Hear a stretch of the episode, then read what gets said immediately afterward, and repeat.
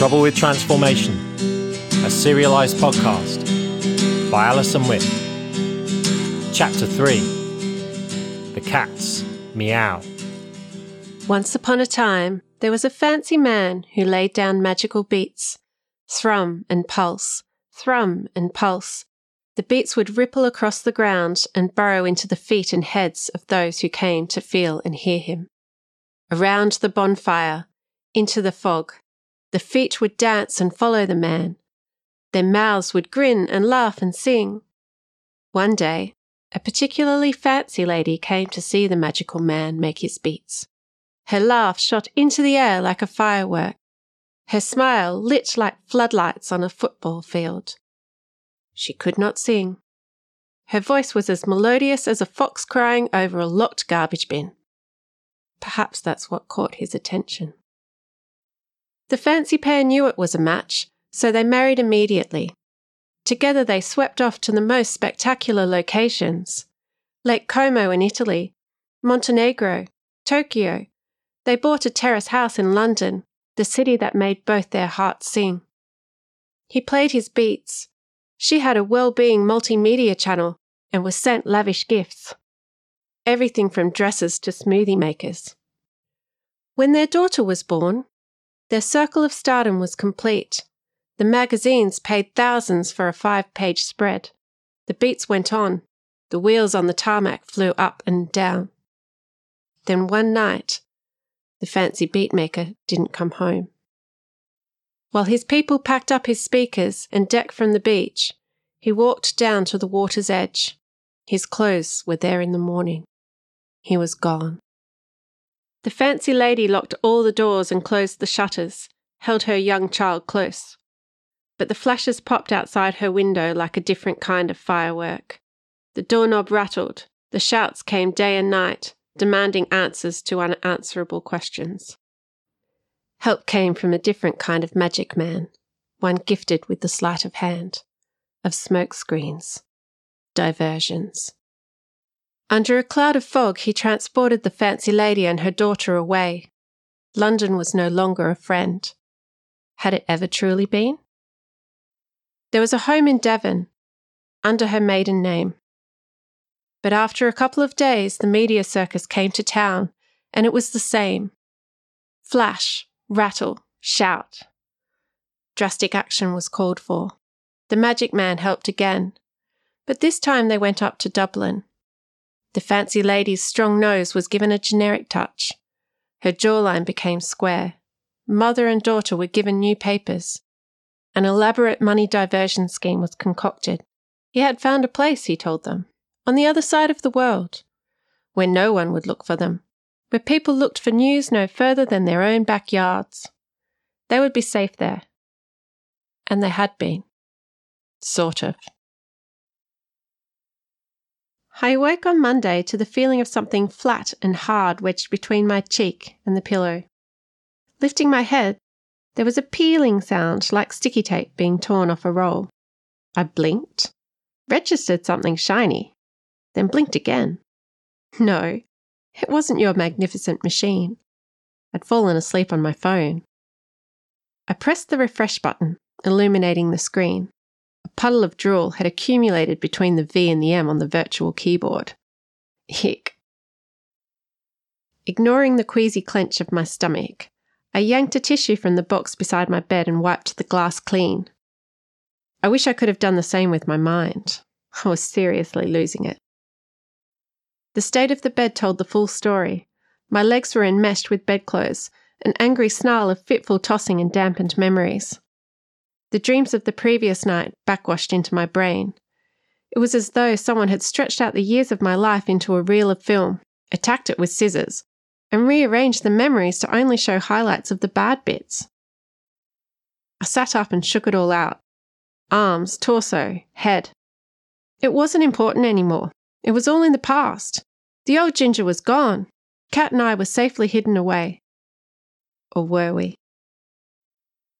I unlocked my phone and navigated back to the point where I crashed out last night. Terry's magnificent machine. What could it mean? Do you know the internet is filled with information about you? I hadn't looked for a while. I hadn't wanted to. But I'm amazed I didn't accidentally stumble upon you more often.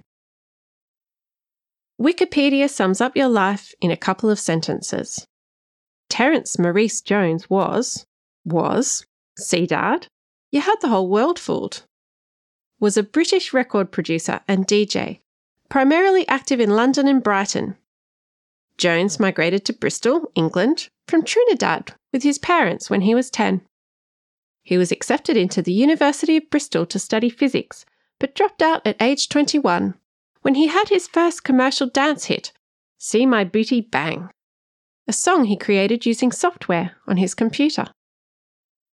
There were pictures of you and Kat in your younger days, all glammed up, the proverbial meow, attending the latest London club opening, the Brit Awards, the sizzliest of the sizzling film premieres.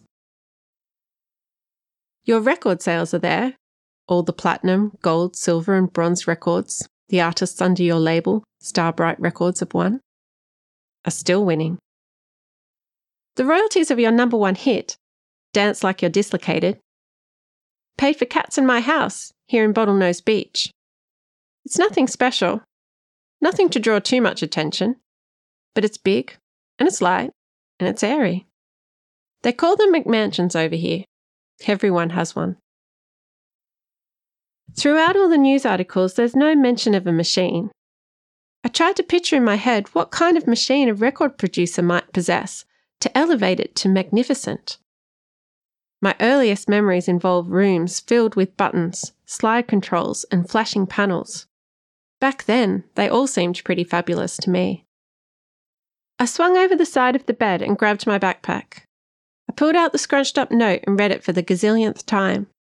Why would someone do this to me? Was I a part of some elaborate reality TV show?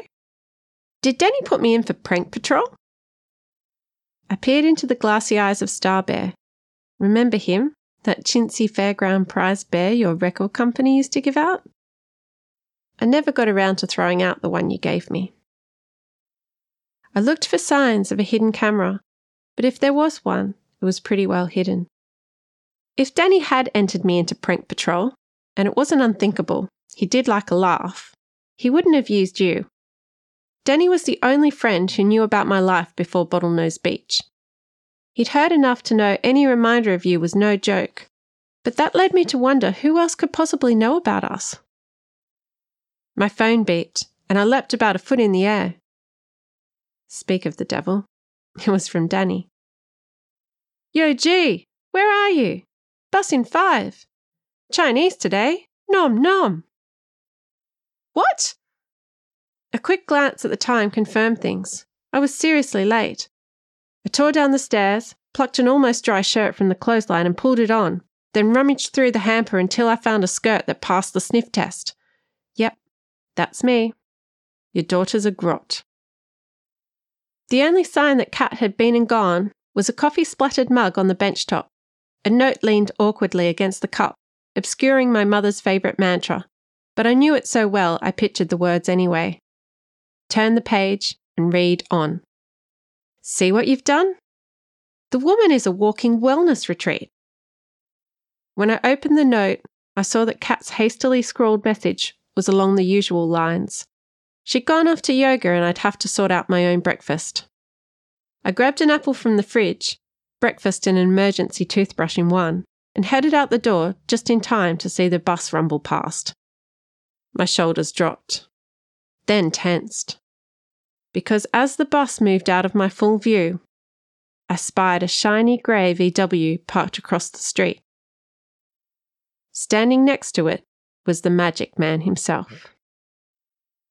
He smiled and shook a brown paper bag, a Sicilian muffin with lemon curd centre, my all-time favourite, and hard to come by around here.